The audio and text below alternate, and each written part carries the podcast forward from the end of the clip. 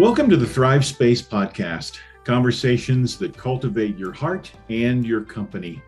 I'm John Erickson here with my co host, Dennis Humphrey. We're both business owners who love to develop other thriving leaders who understand how to lead from their hearts.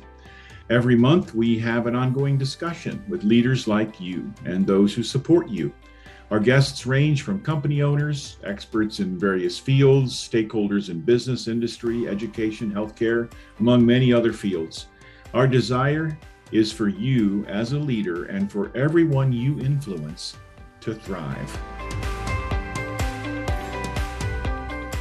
Hello, I'm Dennis Humphrey. Uh, welcome to our 11th episode of the Thrive Space podcast. Uh, let me begin with a couple of important questions for you as a leader. How much do you think relationship conflict is actually costing your business? And how well do you and your team deal with crisis? Today, we're going to highlight an area in our consulting that we believe is critical, especially right now in, in this environment. And it's a focus that can bring immediate and productive value to you and your company. And to help us do that, we have a special guest to join our conversation. For the past three decades, John and I have been involved in developing leaders in the US and internationally. Of course, our focus is always on the heart of the leader. And yet, we also collaborate with uh, many of the organizations and businesses those leaders guide and direct. We listen and discover together how to overcome the roadblocks, minimize loss, create efficiency, and plan the future direction. A difficult challenge in all of this, of course, is the dynamic of relational conflict or a crisis that demands immediate intervention and a lot of attention. Uh, crisis and conflict are two areas that need creative, uh, almost advanced preparation. You need to think about it ahead of time before you're in it, and wise, careful attention in that moment. Over the next season of our podcast and blogs, uh, we're going to focus on crisis and conflict, and we're going to begin with a webinar on, on March 17. And we're going to really try to help with support you in this area. We're going to bring an understanding and a perspective and, and hopefully provide some resources and tools to address crisis and conflict in ways that help reduce your costs, create a healthy, speedy recovery from conflict, and, and build your culture well. Today, we welcome to our podcast a longtime friend who has unique insight into crisis and conflict in life and relationships. Daniel Teeter is the president of Live at Peace Ministries in St. Louis, Missouri. We are excited about the experiences and perspective that Daniel is going to add to our discussion today. Daniel, tell us more about yourself and how you became a resource for crisis and conflict. Give us your elevator pitch. What's your passion and vision for Live at Peace? And the specific role you play as a leader. Well, John and Dennis, thanks for having me on, and it's good to connect with you guys again. My elevator pitch is in some ways a little bit unorthodox because I stumbled into this area of conflict resolution. I did not intentionally choose to focus on it. Through a series of my own life events and circumstances, I found myself suddenly in a context where I was noticing that my passion for culture and for seeing organizational cultures thrive was unable to be met without having the tools of conflict and conflict resolution. In fact, I would say what my passion is is to help people see the relational code as I call it or the relational operating system that's driving connection in their systems of relationship so that they can thrive and flourish. And my heart and my hope is to, even in this conversation, help people to grow in their awareness of the relational matrix because there is one that does exist, whether or not you choose to acknowledge it, it still governs and guides you. And I hope to raise some awareness for you by the end of this conversation so you can maybe take the red pill uh, and see it. Let's think about conflict in general. And first of all, I guess the question I would ask you, Daniel, and maybe you as well, Dennis, is conflict a, a moral issue? Is conflict good or bad? Is conflict necessary or unnecessary? Is it something we should always avoid? Is it something we should never avoid? I'm glad you asked because I'm on a moral crusade to make sure this is all completely in certain black and white terms. No, absolutely not. I think I absolutely believe that conflict is neutral. Um, I also believe that there's destructive conflict and there's also healthy conflict. In fact, I believe it's the leader's primary job, almost thinking from like an organism standpoint, to minimize the destructive conflict and to address it in healthy ways that bring repair. And also, though, simultaneously to create a context of healthy conflict, because healthy conflict enables and catalyzes growth.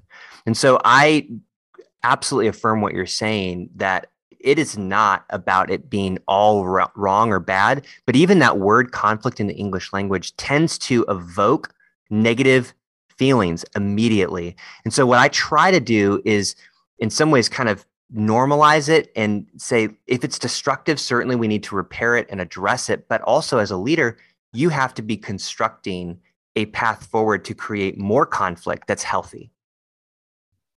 Dan and John, one of the things that I think is a challenge in conflict is people's response to pain.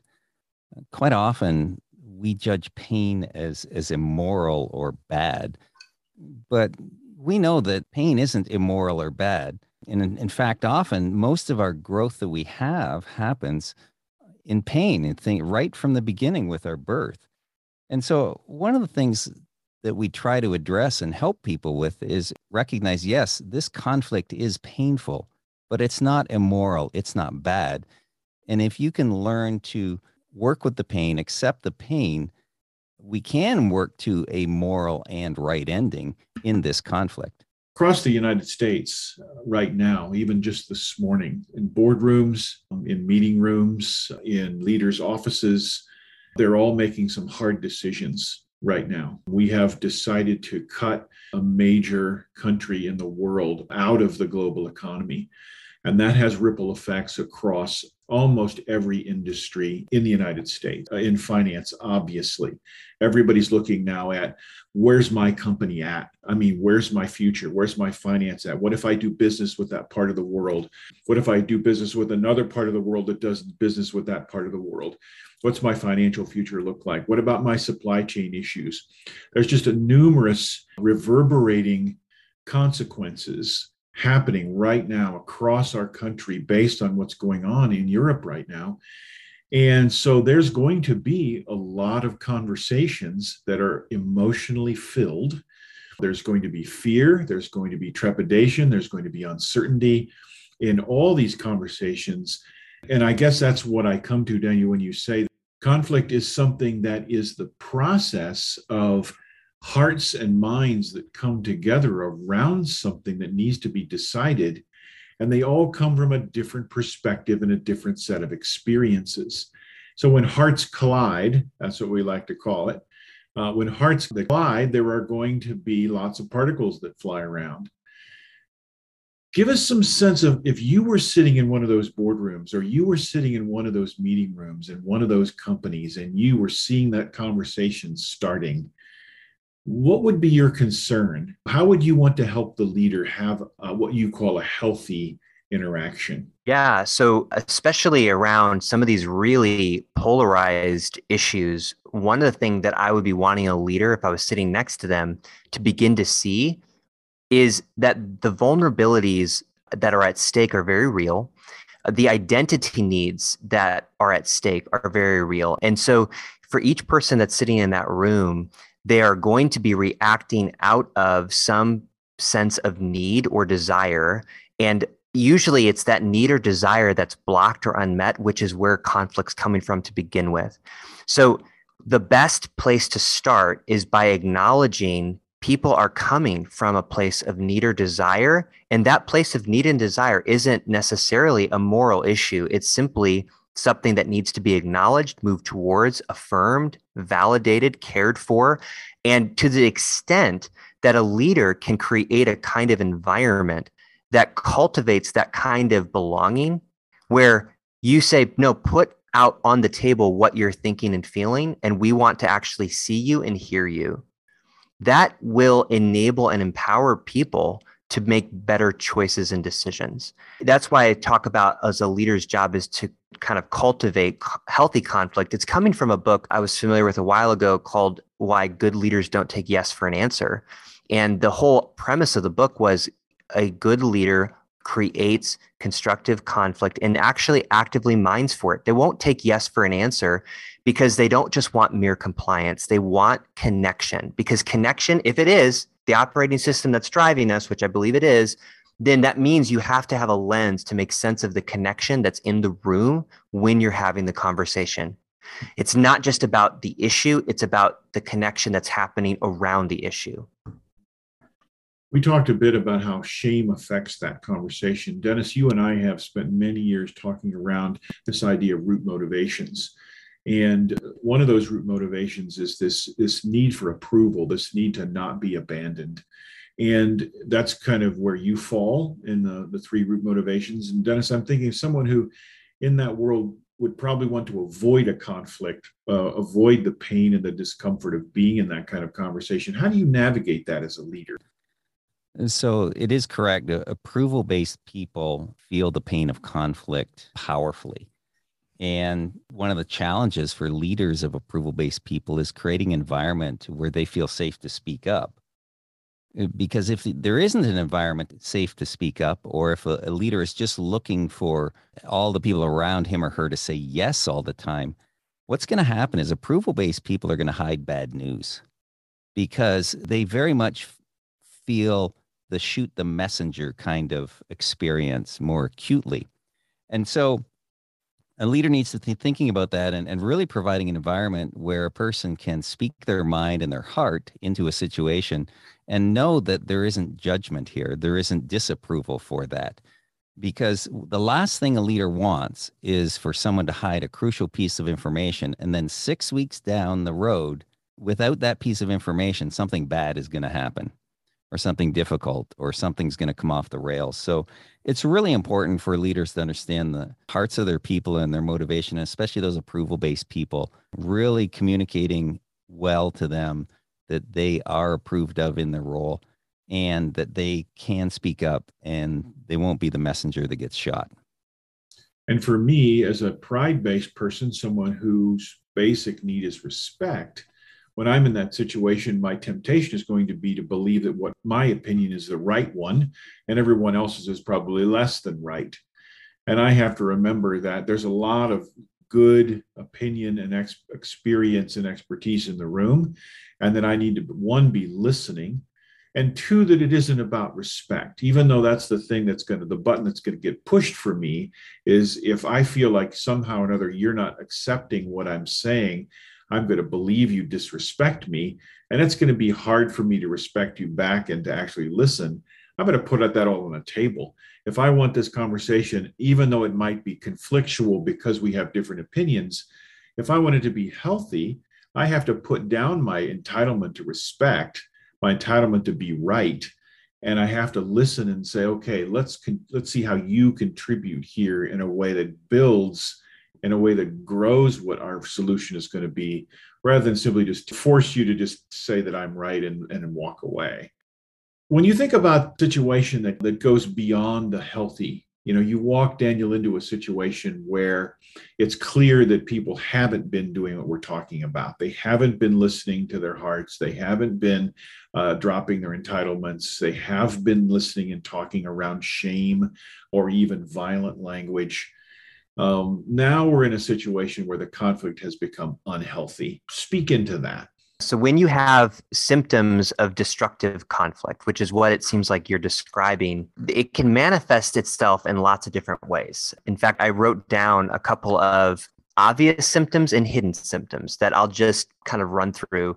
So, the obvious symptoms of destructive conflict, right? So, verbal attacks, personal attacks, you clearly see division happening and partiality occurring. There's disrespectful language using. Perhaps it gets so far as to some form of power abuse, hopefully not, but there's unrealistic expectations. There's lots of turnover in a company culture if you're seeing it. These are sometimes symptoms right that destructive conflict could be present. Blame shifting dishonesty power struggles resistance to change lots of politics. Those are obvious but i think the even unobvious ones maybe speaking to more what dennis was saying is maybe it's as you would define as approval based people might function more on the hidden signs of this uh, spectrum of destructive conflict.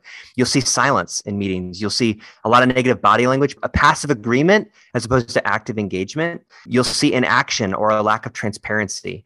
Um, there's immediate yeses, there's clicks, and I can go on. There's apathy, avoidance of conflict, suspicion.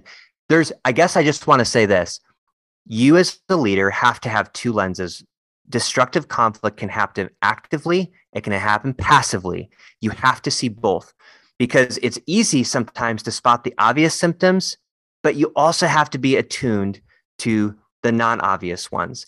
So when it's happening and when you're spotting these, the question is how do you move towards helping to, with these ruptures, create a context of repair? And so I do think that repair requires a strategy. And what I often do, it sounds like you guys have a way of kind of helping people think through repair. Um, the way I often do it is to say, let's think about it from a vertical uh, and a horizontal dimension. So the vertical dimension is, I'll just give you a couple of steps. First and foremost, you look up. That means what you're doing is you're actually, and so I usually will draw arrows. And so the very first thing you do is you look up and you regulate and reframe. Because here's the problem when you're in conflict, if you get over 100 beats per minute, you're flooded. Cortisol is rushing through your body. Your brain's getting hijacked. Your prefrontal cortex is going offline. You're living out of your amygdala, and no productive, helpful conversation is going to follow. And so you often have to start from a, a, place of looking up that means regulating and reframing the conflict as something that can be helpful and healthy versus it's just destructive and I need to get out of this as quick as I can because it's painful um, kind of what you said earlier, Dennis. And so there's a few other steps that I can list out, but I think that I'll also mention John Gottman. Um, he's a marriage therapist. Has done a lot of research in his love labs in Seattle. I just always find it funny he calls them love labs. I'm sorry, John Gottman. Just makes me laugh every time. But he would study couples and he can predict within 90% accuracy if a couple will get a divorce by watching how they do conflict. He'll see what he calls if the four horsemen are present which are stonewalling, contempt, criticism, uh, as well as defensiveness. Those four, as he would call them, horsemen of the apocalypse, they signal the relationship will end if not uh, if there's not intervention that's taken. And so I, I, bring that up to say he would also indicate that he would hook people up in his love lab to these uh, physiological indicators, oxygen levels, you know, heart rate, that sort of thing. And he actually would have couples observe and watch what's happening in their bodies when they're suddenly in these conflicts. And guess what? When they're they could see that they're flooded, he would just say, "Okay, let's let's stop. We actually have to regulate and do practice self-soothing before we go any further." And so I also think even for leaders there has to be a way to help have a lens to make sense of, "Oh, if people are flooded, they're actually not going to be productive in this conversation." Daniel, I know one of the interests you have in the area of conflict is that of power dynamics. And in in contemporary culture today, those of us who are leaders and leading organizations are really, really trying to create environments where there's great diversity, equity, and inclusion. And it would seem to me that a leader who helps their team or their company manage conflict well will be miles ahead in building a culture of diversity, equity, and inclusion because they will know how to navigate with each other and their differences, whether those are cultural or religious or even in their abilities. And so, could you just speak a bit into that about how conflict relates to diversity, equity, inclusion, and power dynamics? Yeah, there's actually been a couple of uh, books that would suggest something similar, such as like Patrick Lencioni's book, The Advantage, or there's a book called The Power Paradox that describes a lot of research that's been done around power dynamics. And the irony is that people who demonstrate high degrees of emotional intelligence and they demonstrate these uh, ways of engaging power that are very focused on serving other people, guess what? They tend to gain more power. Shockingly enough, right? And it's in those spaces, hopefully, as we grow in our capacity to influence and engage others, we can actually use that stewardship of power to help serve other people that have vulnerabilities that are at stake. Daniel, we, we so appreciate you and the work you have at Live at Peace. And as we close things out here, I wonder if you could just give us a summary of your passion for healthy and, and proper conflict resolution. Uh, call us to action. Uh, as leaders, what are the what are the things we need to be thinking about, be mindful of? What are the first things that we need to pay attention to in order to to help our organizations navigate conflict in a healthy way? I believe you live in a relational operating system in every single system that you inhabit, whether it be your family, whether it be your organization, whether it be a church that you attend, whether it be a group of friends. Relational systems are everywhere. And that relational matrix is real. And at the core of that matrix, there is a, it's driven by our longing and need to be in safe, connected relationship. And I believe if you front load and see that need, you are going to be an effective leader of helping people to feel known and to feel cared for. Um, I also believe that you will enable people to flourish and to actually become the person that they are designed to be, that they are designed to, to cultivate beauty and goodness in this world.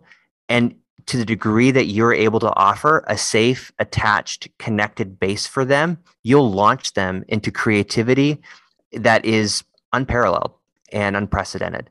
And so I would just encourage and urge every leader view the responsibility of stewarding your power and stewarding the role that you have and the systems that you're embedded well and do it with a heart that's motivated by love. We've really enjoyed our conversation with you today, Daniel. It's part one of a, of a two part conversation that we're going to have with you. So, next month, we're going to get to hear more from Daniel, what he has to say about it, and what we're doing about addressing conflict as leaders and as people who run companies and businesses and organizations. But uh, today has been an amazing conversation, and we're looking forward to having you back next month, Daniel, to continue if you'd like to reach out to Daniel, you can email him at dteeter at liveatpeace.org, or you can find us at the Thrive Space podcast and we'll get you connected. Let, us take all this and make it practical for you right now with a few questions to think about. Do you have a plan for handling conflict in a healthy way? What resources do you and your team need? And do you need support and how? And then lastly, have you registered for our webinar? On March 17th.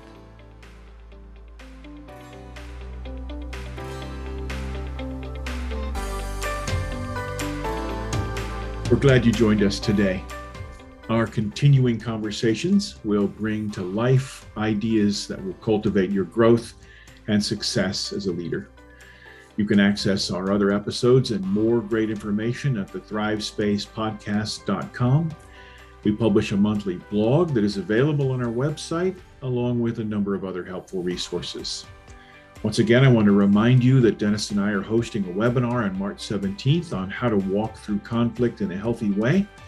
You can register for that on our website. That's at EdenBusinessConcepts.com. So we'll see you next month with Daniel as we continue our conversation around navigating conflict with wisdom and compassion. But for now, I'm John Erickson. I'm Dennis Humphrey. We'll see you next month. Take care.